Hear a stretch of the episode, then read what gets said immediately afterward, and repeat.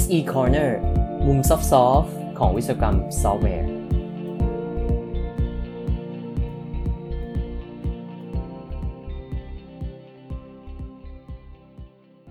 Happy Developer Better Software นะครับ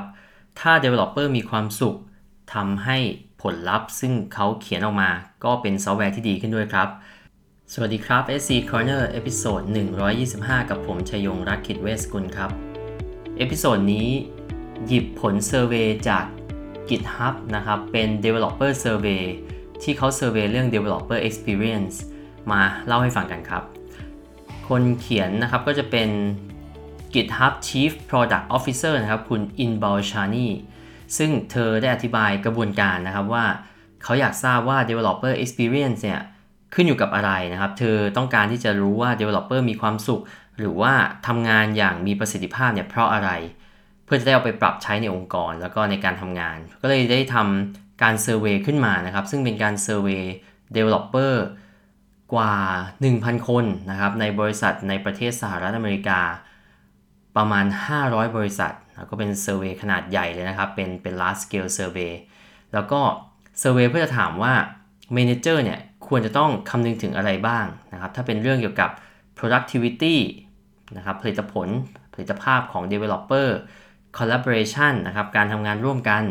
แล้วก็สุดท้ายก็คือเรื่อง AI coding tools นะครับผมจะขอแบ่งเป็น 2 ตอนแล้วกันนะครับ เพราะว่าเนื้อหาค่อนข้างยาว ตอนแรกเนี่ยจะพูดเรื่อง developer productivity กับเรื่อง collaboration ก่อนนะครับ แล้วเดี๋ยว AI coding tool เอาไว้พูดในตอนที่ 2 ครับ คุณ Inbal นะครับ อธิบายว่าเขาได้ทำการ survey นี้ร่วมกับพาร์ทเนอร์นะครับ Wakefield Research ก็ไป survey developer จากบริษัทในประเทศอเมริกาเนี่ย500 กว่าบริษัท แล้วผลลัพธ์ที่ได้ก็จะแยกเป็นหัวข้อตามนี้นะครับ เดี๋ยวเริ่มจากเรื่อง developer experience ก่อนนะครับ ปัจจุบันเนี่ยมีการพูดถึง developer experience หรือว่าเราเรียกว่า DevX นะซึ่งก็เป็นประสบการณ์ในการทำงานของ developer คล้ายๆกับ user experience ในการใช้งานซอฟต์แวร์แล้ว user มี experience อย่างไรชอบไม่ชอบ ก็เอามา apply เข้ากับ developer นะ developer experience ก็คือเขา เป็นพนักงานพัฒนาซอฟต์แวร์ของเรา เขามีความสุขกับการทำงานมากน้อยแค่ไหน เขามี experience ในการทำงานเป็น developer ดีมากน้อยแค่ไหน ซึ่งคุณ Inbal บอกว่าเธอมีสมการอันหนึ่งนะครับ ที่เรียกว่าเป็น developer experience formula นะครับ ซึ่งเริ่มมาคือบอกว่ามี developer productivity นะครับ อันหนึ่งบวกกับ developer impact นะครับผลเขาเรียกว่าผลกระทบ หรือว่าสิ่งที่เขาได้สร้าง impact นะครับจากงานของเขาเนี่ย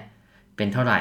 แล้วก็ไปบวกกับ developer satisfaction ก็คือความพึงพอใจของ developer คนนั้นๆ ก็จะออกมาเป็น developer experience นะครับแต่ว่าไอสมการ 3 อันที่บวกกันเนี่ยไม่ว่าจะเป็น productivity นะครับผลิตภาพ developer impact impact ที่สร้างขึ้นแล้วก็ satisfaction เนี่ยมันยกกำลังด้วยตัว C ครับ ก็คือเป็น collaboration ยิ่งมี collaboration ที่ดี ยิ่งทำให้ผล ของ developer experience นั้นดีมากขึ้นไปเรื่อยๆอะเดี๋ยวมาดูกันนะครับเเริ่มจากนะครับเขาบอกว่าอย่างแรกคือ performance metrics หรือว่าการวัด performance ของ developer ในปัจจุบัน ไม่ค่อยตรงกับความคาดหวังของ developer จริง ๆ เท่าไหร่ measure นะครับหรือว่า metrics ที่ถูกใช้เพื่อจะวัด performance ประสิทธิผลของ developer เนี่ยในปัจจุบันนะครับจาก 500 บริษัท ก็จะมีหลักๆเลยหนึ่งก็คือเรื่อง code quality ครับ40%อันที่ 2 เรื่องเวลาที่ใช้ในการทำงานให้สำเร็จ 34%จำนวนของ incident ที่เกิดขึ้นใน production เข้าใจว่ายิ่งน้อยยิ่งดีนะครับ อันนี้ก็ 34% line of code โอ้ยังมีคนวัดด้วย line of code นะครับ ก็โหดมากเลย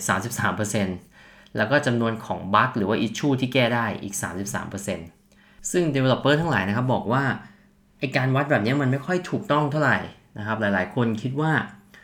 คือเขาคิดว่าการที่แก้บั๊กเนี่ยมันต้องดูว่าแก้อย่างไร ไม่ได้ดูว่าแก้จำนวนเท่าไหร่นะมันคือ how สำคัญกว่า how many นะครับก็คือเขาคิดว่าต้องดูไปที่คุณภาพ อย่างที่ 2 ก็คือเขาคิดว่าการ collaborate การทำงานร่วมกับคนอื่น การสื่อสาร ก็สำคัญเทียบเท่ากับ code quality เหมือนกันนะควรจะเอาเรื่องนี้มาใช้ในการวัดประสิทธิผลของเขาด้วย เพราะฉะนั้นถ้าถามว่าเขาคิดว่าอะไรที่ควรจะเป็น metrics ที่เอามาใช้วัดประสิทธิผลนะครับ เขาบอกว่าอันดับ 1 35%ก็คือเรื่อง collaboration กับ communication นะครับ คนนี้ทำงานร่วมกับคนอื่นได้ดีแค่ไหน มีการสื่อสารที่ดีแค่ไหน แล้ว code quality ค่อยมาอันดับ 2 นะครับ 34%จำนวนของบั๊กหรือว่า issue ที่แก้ได้อ่า34%เหมือนกัน แต่เน้นไปว่า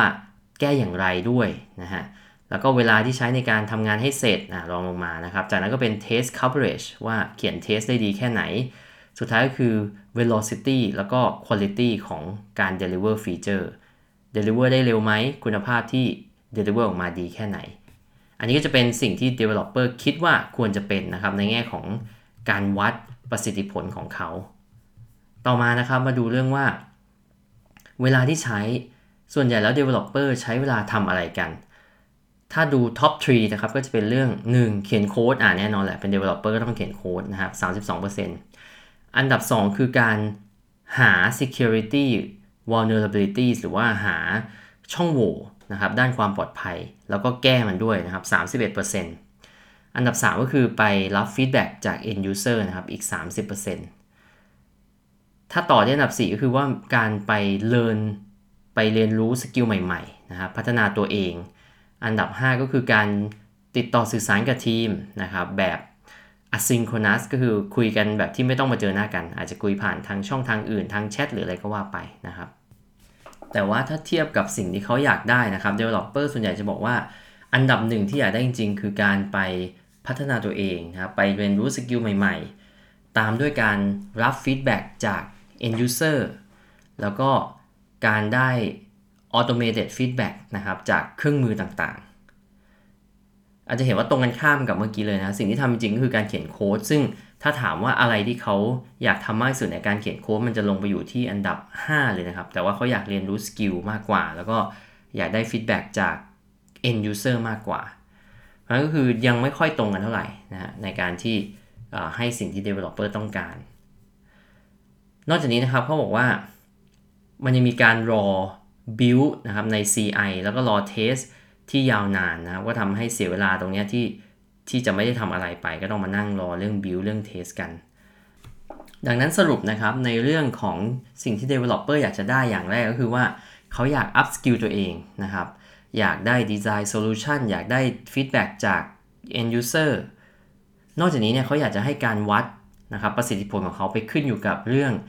communication skill มากขึ้นนะครับ แล้วก็ อยากจะลดเวลาในการรอบิ i แล้วก็เทสให้น้อยลงนะครับ ปรับเมทริกซ์ในการ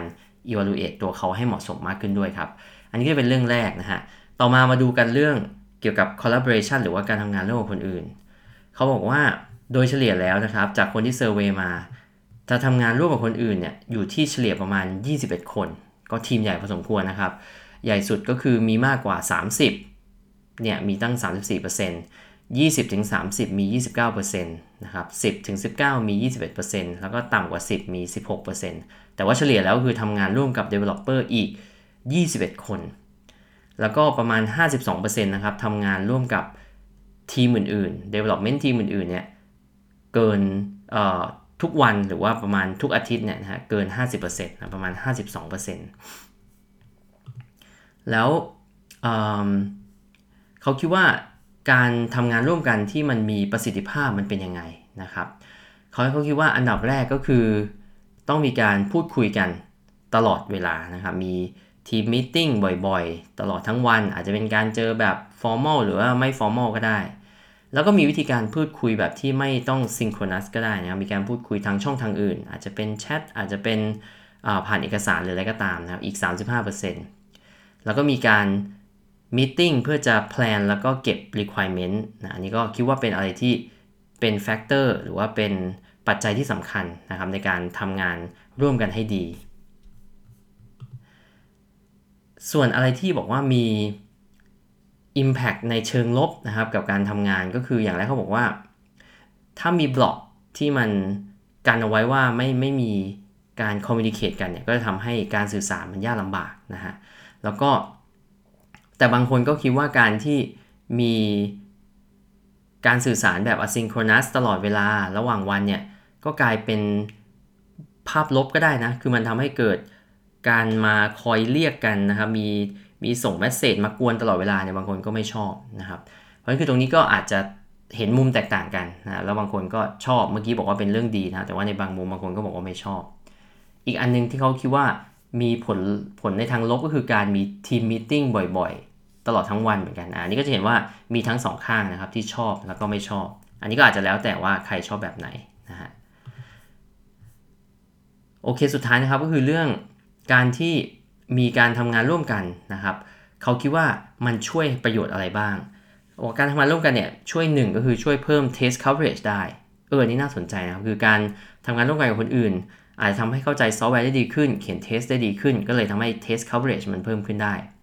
ทำให้เขียนโค้ดได้เร็วขึ้นทำให้เขียนโค้ดได้ clean ขึ้นเนาะเขียนโค้ดได้ปลอดภัยขึ้น โอจะเห็นว่าการทำงานด้วยกันกลับมีส่งผลให้กับคุณภาพของโค้ดได้ดีขึ้นด้วยนะครับ เพราะนี้ก็น่าสนใจอยู่นะฮะ อันนี้ก็จะเป็นส่วนของการวัด developer performance นะครับในเรื่องของการ collaborate กับคนอื่นนะครับ การทำงานร่วมกับคนอื่น แล้วก็